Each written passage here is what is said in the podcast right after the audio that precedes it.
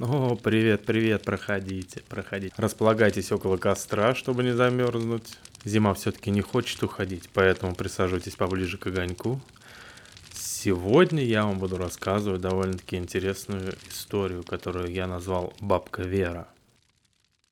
Узнала моя мать про одну бабушку, которая якобы лечит и всякие заговоры делает.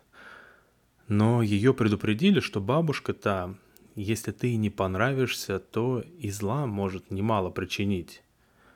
Дело в том, что мать заболела. Что-то с кровью у нее не то случилось. А так как сама она медик, то испугалась сильно. Вот она собралась, да и поехала к этой бабульке в глухую деревню, где, ну, кажется, человек 20 от силы наберется, и те старики уже. Пришел я к ней через неделю, узнать про здоровье. А она и говорит, мол, анализы почти хорошие и все в порядке. У меня сразу же гора с плеч упала. Для меня главное – здоровье матушки. А она все с пены у рта про ту бабку Веру рассказывает. Спасибо, мол, ей большое, спасла она меня. Тут мать спрашивает меня про мое самочувствие, успехи, да и вообще про дела. Я отвечаю, что все в порядке. А она и говорит, мол, давай к той бабке Вере тебя свозим. Посмотрит она на тебя, может быть, чего и скажет. Хуже-то ведь не будет. Я сразу согласился. Интересно мне на живую ведьму посмотреть, тем более, что денег она не берет.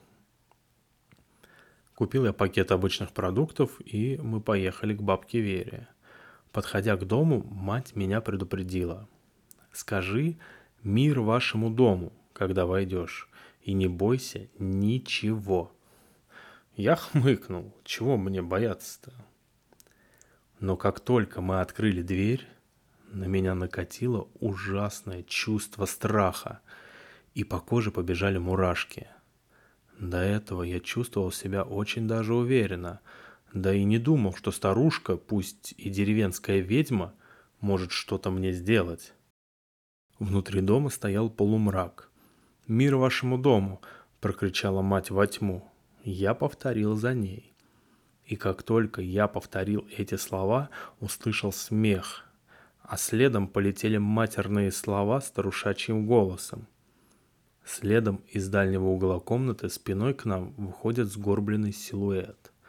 Меня аж всего передернуло. Такое было впечатление, что я шагнул в плохой фильм ужасов.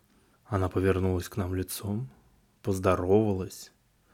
Внешность у нее, скажем, мягко жутковата довольно-таки. А взгляд будто насквозь человека просверливает. Выражение лица злобное, даже враждебное. Я шепотом спрашиваю мать, а куда пакет-то ставить? Вместо матери мне ответила бабка. Туды ставь. И скрюченным пальцем ткнула на лавку возле печи. Спасибо за рыбку, внучок. Люблю я покушать рыбку, а нечистый не любит, когда я ее ем. А я действительно купил какую-то копченую рыбу вдобавок к остальным продуктам, только пакет-то я еще не открыл, так что непонятно было, как она это узнала. Я подошел и поставил пакет на лавку. Только стал пятясь отходить к матери, бабка за руку меня как схватит и давай ее трясти. Я стою, с меня под ручьем катится – замер, не мог ничего из себя выдавить. Думаю, испугаться мне или посмотреть, что дальше будет.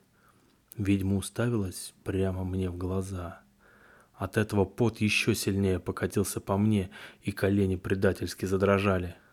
Теперь я испугался, что тут прямо и грохнусь на пол. Глаза у нее белесые, даже не могу сказать, какого цвета. На вид ей не меньше ста лет — ветхая сама по себе старушка. Силы в руках нет, а страшно. Тут чувствую, руку она мою отпускать стала. «Помоги», — говорит, — «на лавочку-то присесть». Усадил я ту бабульку на лавочку возле печки. Она мне и говорит, «Иди в комнату, возьми серп и табурет, там все найдешь». Махнула она в сторону дверного проема. Я зашел в соседнюю комнату, особо вглядываться ни во что не стал. Честно, страшновато мне все это показалось. хотя мельком увидел, что в углу много икон висит. Принес я табуретку и серп. Садись спиной к дверям входным, а серп мне дай. Я сел. Она что-то давай бубнить себе под нос и серпом вокруг меня водить. Водила, водила вокруг меня минуты четыре. Потом как жутко засмеется, я аж подпрыгнул. А сердце упало куда-то в желудок. Просто сижу, а внутри не по себе как-то. Тут она стала говорить, что у меня болит. Правильно все сказала. Потом говорит, мол, сглазили тебя сильно.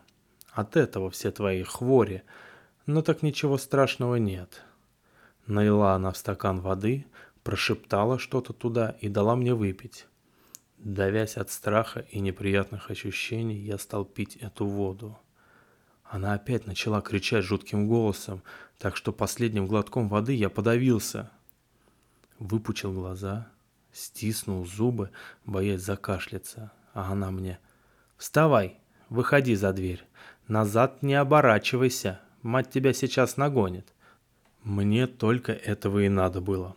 Вылетел я из этой избушки с великой радостью, сел в машину, мать жду.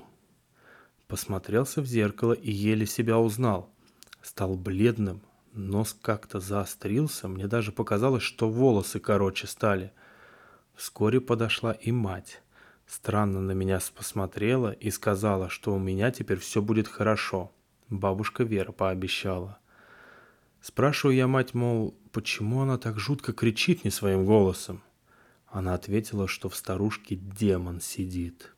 И когда она что-то хорошее людям делает, то демону от этого плохо становится, и его корежить начинает. После этого пережитого ужаса я по бабулькам больше ни ногой. Конец. Подписывайтесь на подкаст и до новых и удивительных встреч. Пока-пока.